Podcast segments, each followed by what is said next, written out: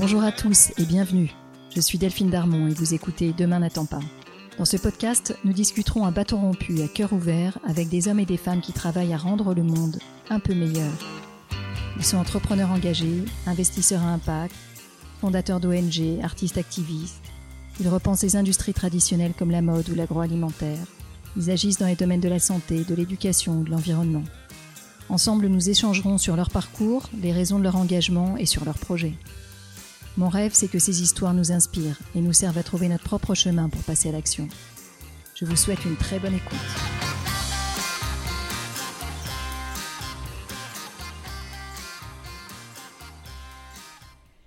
Je suis vraiment contente de vous présenter aujourd'hui un épisode un peu spécial de Demain n'attend pas, un peu moins portrait que ce que je fais habituellement. J'ai le plaisir de recevoir à mon micro Kevin Tabali, un des trois cofondateurs de Change Now. Change Now, ça vous dit quelque chose? C'est le salon incontournable des acteurs de l'impact. Il rassemble plus de 30 000 visiteurs au cœur de Paris, dans le Grand Palais éphémère. Now nous présente plus de 1000 solutions qui existent déjà aujourd'hui pour l'environnement, mais surtout il rassemble des femmes et des, des, hommes terriblement inspirants et éminemment engagés, issus de plus de 120 pays. On y sent une énergie de dingue et un écosystème puissant. C'est une véritable fête de l'impact, ouverte aux professionnels bien sûr, mais aussi à nous tous, grand public. Nous ne sommes plus qu'à quelques jours de, l'événement 2022, qui aura lieu les 19, 20 et 21 mai prochains, sur le Champ de Mars. Alors dans cet épisode, Kevin partage son envie de réconcilier deux mondes qui ont longtemps été éloignés, celui des entreprises et celui de l'impact. Et il nous raconte pourquoi et avec quels objectifs il a créé Change Now, avec ses deux cofondateurs, Rosemay et Santiago, et avec quelle vision et quelle éthique ils ont développé ce salon si particulier. Et surtout, surtout, il nous donne à tous l'envie de vivre l'expérience de Change Now dans, dans quelques jours. Alors j'y serai bien sûr. On s'y retrouve? Je vous souhaite une très bonne écoute. Bonjour Kevin. Bonjour Nadine. Kevin, merci de venir parler au micro de Demain n'attend pas du salon Change Now que tu as créé il y a 5 ans avec Santiago et avec Rosemay.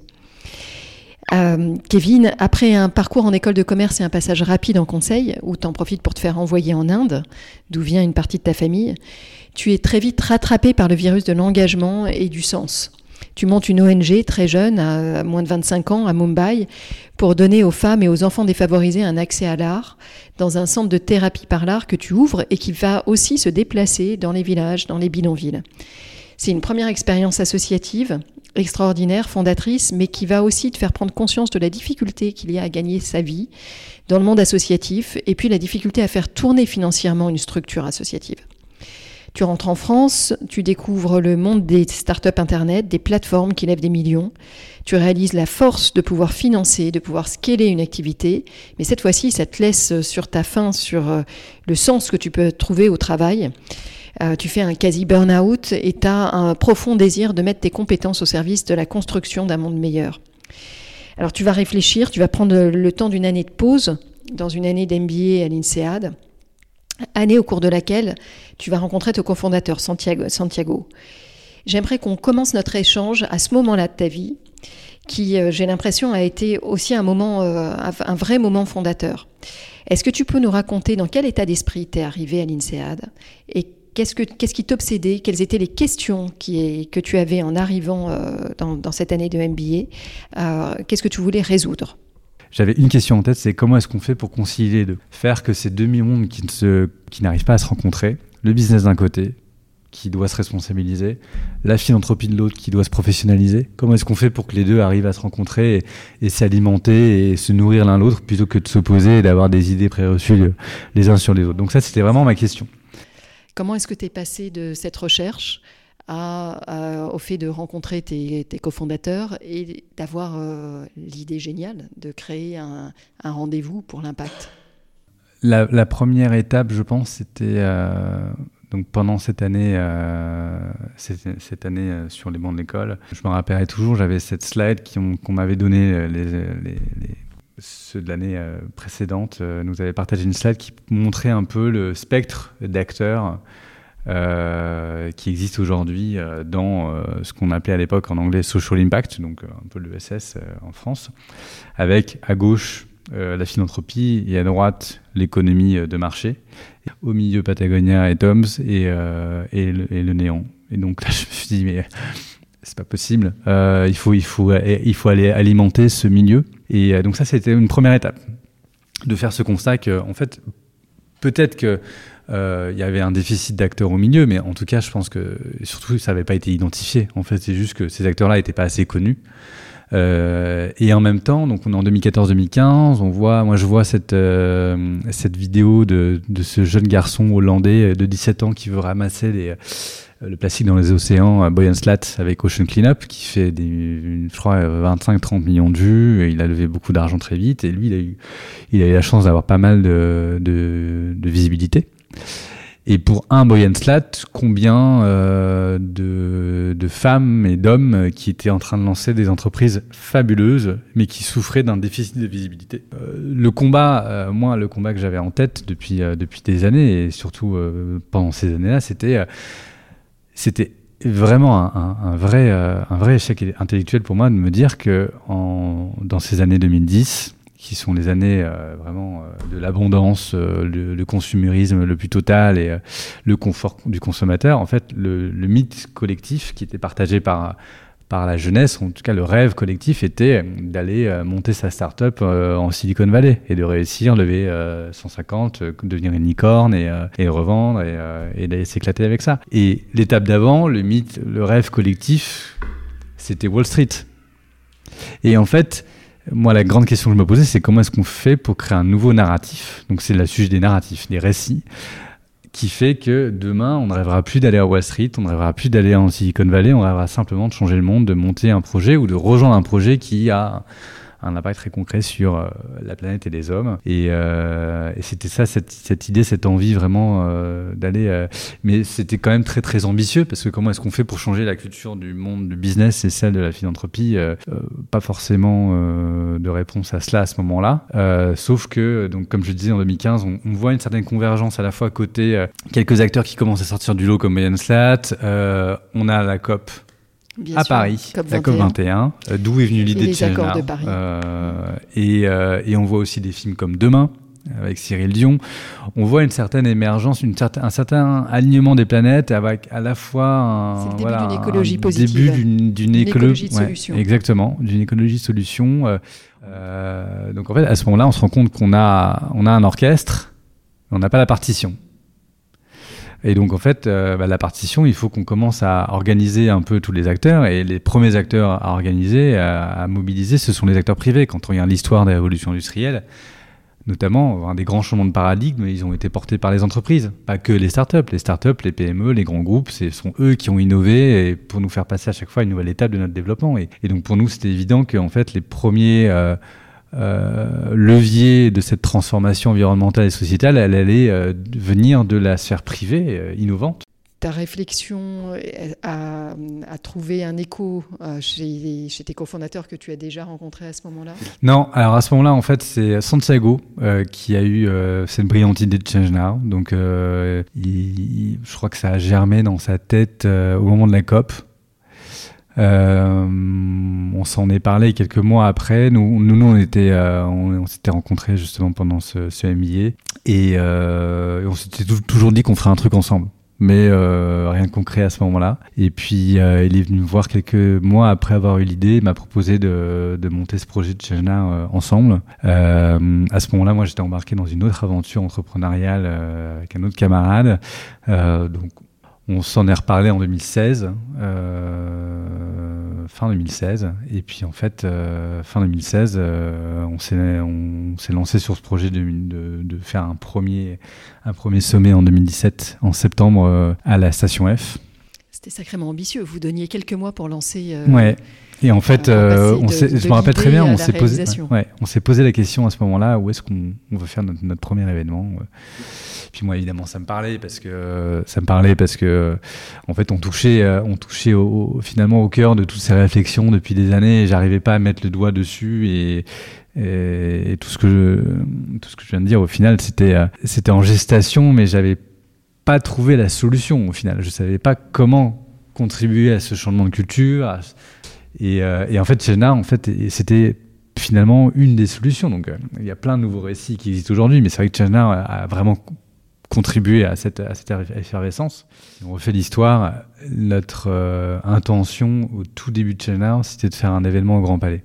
On avait ce désir de retourner sur les lieux des expositions universelles qui sont clairement, je pense, l'événement, enfin en tout cas les, manifestations qui ont inspiré la création de Change Now. On était loin d'imaginer que ce serait dès l'édition 3. On pensait que ce serait beaucoup plus tard que ça. Et euh, en fait, l'opportunité est arrivée en. Ça s'est fait, euh, oui, sur une rencontre. Euh, on a rencontré les équipes du Grand Palais en, en octobre 2018. Je suis rentré à peine de. Je venais de me marier une semaine avant. et c'est drôle parce que on a ce rendez-vous avec les équipes du Grand Palais euh, un mois après notre deuxième édition, on avait, euh, commencé à faire un peu de bruit, mais on était encore, euh, on va dire, un, événement plutôt anonyme. On avait près de 5000 personnes qui étaient venues la deuxième année. la session F, on avait bien rempli la, session F, c'est vrai, mais on n'était pas encore connu du, grand public. Mais on avait fait assez pour être remarqué par le Grand Palais, et, il y a eu cette rencontre avec les équipes du Grand Palais où on s'est vu à la fin de ce rendez-vous euh, proposer des dates et euh, ce qui est ce qu'on n'avait pas du tout prévu en fait on y est allé un peu euh, par curiosité et on est ressorti avec un un, rendez-vous pris pour 2020 janvier 2020 et, et c'est là on s'est dit qu'est-ce qu'on fait? Est-ce qu'on y va? On n'y va pas? Et, et on a décidé d'y aller. Je pense que ça a été un événement qui a été euh, qui était attendu en fait. Je pense qu'il y avait une certaine attente euh, collective autour de cet événement. Il y a eu un et puis on était huit à monter ce truc. Euh, c'est ridicule quand on réfléchit. De, mais personne n'avait fait d'événementiel dans notre équipe. C'est d'ailleurs pour ça qu'on l'a fait. Hein. C'est qu'aucun de nous venait de l'événementiel. On a on a aussi un peu cassé les codes on a retiré les moquettes. Euh, pareil, ils avaient jamais vu ça avant. On a, on a, on a, on a enlevé plein de, plein de choses. On, avait vraiment commencé à essayer de créer des événements modernes et sobres. Et c'est vrai que je pense qu'il y avait un supplément d'âme dans l'équipe. On a essayé de vraiment déplacer des montagnes. Et, euh, Comment est-ce que vous, vous allez chercher vos speakers? En fait, ce qui était important pour nous, c'était de redonner une vague d'espoir, de recréer, d'avoir un, de créer un lieu qui donnerait de l'énergie, ce qui serait un vrai boost pour tout le monde.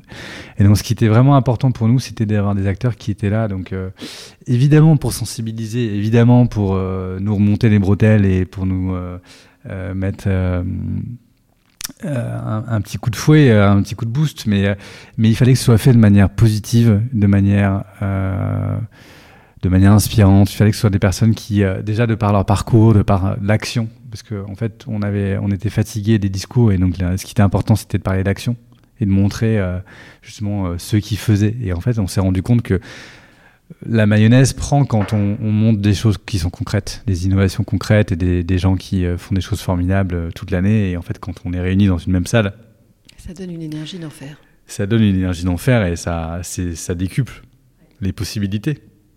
Dans le salon, euh, Kevin, vous sélectionnez, vous mettez en avant des solutions dans un certain nombre de filières particulièrement impactées par les enjeux de réchauffement climatique. on peut penser à l'énergie, la mobilité, le bâtiment, l'agriculture et plein d'autres. Euh, et en même temps, votre salon reçoit des, financements d'entreprises de ces filières. Alors Kevin, est-ce que tu peux nous raconter comment vous faites pour garder toute votre neutralité et tout votre rôle de recommandation de solutions? J'ai le sentiment que vous avez dans votre ADN, depuis le début, un grand sens de la responsabilité que vous avez à, mettre, à faire monter sur scène, à mettre en avant un acteur plutôt qu'un autre. Est-ce que tu, peux nous raconter comment vous faites pour, euh, pour garder cette neutralité? Donc euh, c'est une très bonne euh, question aussi qu'on se et donc on se pose depuis euh, le début de l'aventure. C'est un, exercice qui est assez unique à Challenger et, et qui, je l'espère, deviendra une norme demain dans le milieu de l'événementiel. c'est qu'on a un vrai alignement éditorial et entre un vrai alignement entre la justesse éditoriale et, et les financeurs. C'est-à-dire qu'en fait, pour nous, la question qui est, qui est toujours posée et quelle est l'innovation qui va venir être présentée, la solution, l'action concrète réalisée par cet acteur qui gagnerait à être connu et partagé ou euh, euh, s'il y a un enjeu euh, évidemment de communication, et eh ben demain, s'ils viennent à on va pas venir les starifier et les présenter comme les leaders du changement demain parce qu'on serait on serait vraiment idiot de faire ça. pour autant, la transformation environnementale, elle va pas se faire non plus sans ces acteurs-là qui ont un pouvoir d'influence énorme. Si on peut avoir un rôle sur leur propre transformation, et eh ben, travaillons, travaillons ainsi. Mais vous avez aussi un rôle, de ce que j'entends, auprès du monde corporate qui est lui-même en transformation euh, et qui est en grande recherche de solutions. vous avez aussi ce rôle-là de les accompagner dans leurs réflexions et éventuellement de, les faire, euh, de, favoriser les partenariats euh, avec l'innovation. Tout en ayant des enjeux de, éditoriaux. En fait, c'est très important pour nous que les messages qui sont portés à Change soient les bons et soient ceux qui sont aussi recommandés par des groupes d'experts qui nous, euh, qui nous suivent, qui nous soutiennent et qui nous entourent, euh, parce que c'est trop important. Par exemple, sur le sujet de la mobilité, euh, on va accueillir notre premier partenaire automobile cette année. Ça fait trois ans qu'on réfléchit à qui pourrait être le bon partenaire.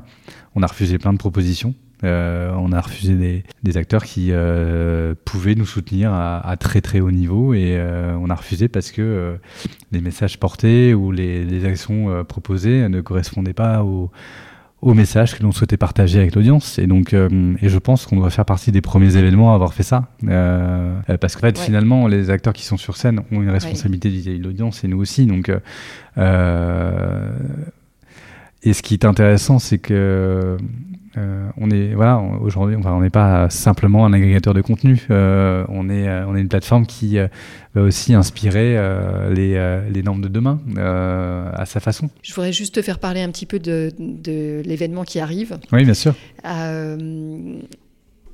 C'est la reprise des événements physiques. L'année dernière on était encore en période Covid et les événements de, de cette nature n'étaient pas dans un système mixte où tu vas bénéficier de l'effet de l'amplification que t'apporte le digital, mais enfin, on a quand même un vrai rendez-vous physique, on peut, s'en réjouir. Euh, dans un lieu qui est aussi emblématique, puisque c'est euh, toujours le Grand Palais, mais le Grand Palais éphémère, puisque la salle de 2020 est maintenant en travaux, donc sur le, sur le Champ de Mars, au cœur de Paris à nouveau. Quelles sont les différences à attendre sur l'épisode de cette année euh, Quels seront les grands moments Qu'est-ce que tu peux déjà nous partager pour nous donner euh, à tous envie de, venir vous voir? Ah, je vais pas trop en, révéler, je pense que euh, je vais pas trop en dire sur cette nouvelle édition parce que je. Il faut venir, il faut, la vivre. Il faut la vivre, il faut être là, il faut prendre son billet. Et mais ce que je peux vous dire, c'est qu'il y aura évidemment des, des, des personnalités très inspirantes qui seront là, euh, euh, qui seront très, enfin, qui ont déjà commencé à être annoncées, d'autres qui seront annoncées dans les dans les jours qui viennent et, les semaines qui arrivent. Euh, ce qui est intéressant, peut-être, ce que je peux dire, c'est que c'est la première année qu'on est vraiment multi-site, puisqu'on est, on aura des événements qui auront lieu dans tout Paris finalement, à la fois au Grand Palais éphémère, sur le Champ de Mars et à la Tour Eiffel aussi. Premier étage, mais on aura aussi beaucoup d'événements en soirée qui sont organisés par nos partenaires de l'hôtel de ville à d'autres soirées euh, qui auront lieu dans, énormément d'endroits dans Paris. Donc, euh, et ça va être une vraie fête de l'impact qui va prendre tout Paris pendant, pendant toute une semaine finalement, du, de la veille du premier jour de Change le mercredi 18 mai, au samedi de la semaine. Toi qui es tellement immergé dans cet écosystème, qui voit tout passer et qui doit lire énormément, est-ce que tu as un livre, un film, un mouvement, quelque chose à nous recommander qu'on ne doit pas laisser passer? Euh, Je pense que la, dernière euh, réflexion, la dernière chose que j'ai vue passer qui m'a euh, qui m'a touché était un, nouveau mouvement euh, qui est en train de sortir de qui vient de Stockholm je crois euh, avec un événement qui aura lieu aussi dans pas très longtemps je crois à la fin du mois qui cette cette mouvance autour de tout le monde connaît les SDGs, les Sustainable Development Goals. Et, donc, en fait, on a une nouvelle initiative qui est en train de se développer autour des Inner Development Goals, que je trouve très intéressante sur justement les, euh, les démarches euh, de développement personnel à suivre. Parce qu'en fait, on se rend compte que ce chemin de la transformation écologique et environnementale, c'est d'abord une transformation de soi. On parle d'écologie intérieure. L'écologie intérieure, exactement. Et, euh, et, je trouve que c'est une initiative qui finalement dit beaucoup de choses sur, ce chemin, ce, cette sorte de mouvement introspectif à réaliser pour comprendre en fait finalement de quoi est-ce qu'on a besoin fondamentalement pour être heureux, pour bien vivre.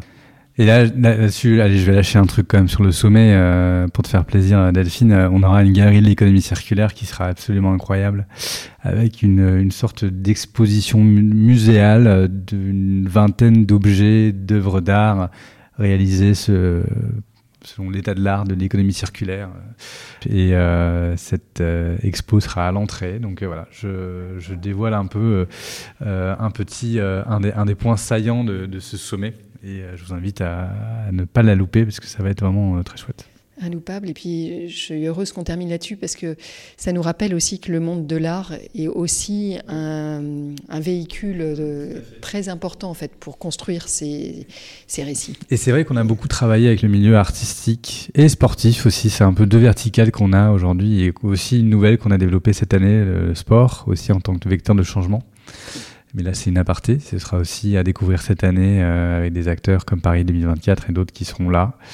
Cette année, d'ailleurs, on parle, on parle de films. On a un partenariat avec Netflix et euh, on aura un super talk de Adam McKay. Euh, qui va venir nous parler un peu de l'expérience Don't Look Up. Extraordinaire. Et, et avec justement des scientifiques qui ont vécu ce, qui, ce que les acteurs ont vécu dans le film. Euh, justement de pouvoir être invité sur des plateaux et d'avoir l'impression de se heurter à un mur quand ils sont interviewés. Et euh, on l'a vu récemment d'ailleurs avec cette anglaise, euh, jeune anglaise qui est dans je sais plus quel média, mais voilà, on... donc ce sera un des temps forts justement du sommet sur lequel je peux aujourd'hui communiquer puisqu'on va l'annoncer à Adam McKay cette semaine. voilà. Kevin, merci beaucoup. écoute, je te quitte avec avec envie d'appuyer sur l'accélérateur et d'arriver très vite là au 18 ou au 19 euh, mai et de pouvoir assister à Change Now. Euh, ça, va être, ça va être une session extraordinaire, j'ai hâte d'y être. Merci. Je mettrai tout évidemment dans les notes de l'émission, toutes les références. Merci, merci infiniment Kevin. Merci à toi. Un grand merci de nous avoir écoutés jusqu'ici. J'espère que cet épisode vous a plu. N'hésitez pas à nous laisser vos commentaires ou suggestions d'invités sur Instagram. Enfin, si le podcast vous a plu, allez vous abonner et notez-le 5 étoiles, bien sûr, sur Apple Podcast. Vous pouvez même demander à vos amis, à vos enfants, à vos voisins, aux amis de vos amis, aux voisins de vos voisins, de mettre une note au podcast. C'est comme ça seulement que Demain n'attend pas gagnera de la visibilité et sera trouvable sur les plateformes. Alors je vous dis à très bientôt pour un nouvel épisode.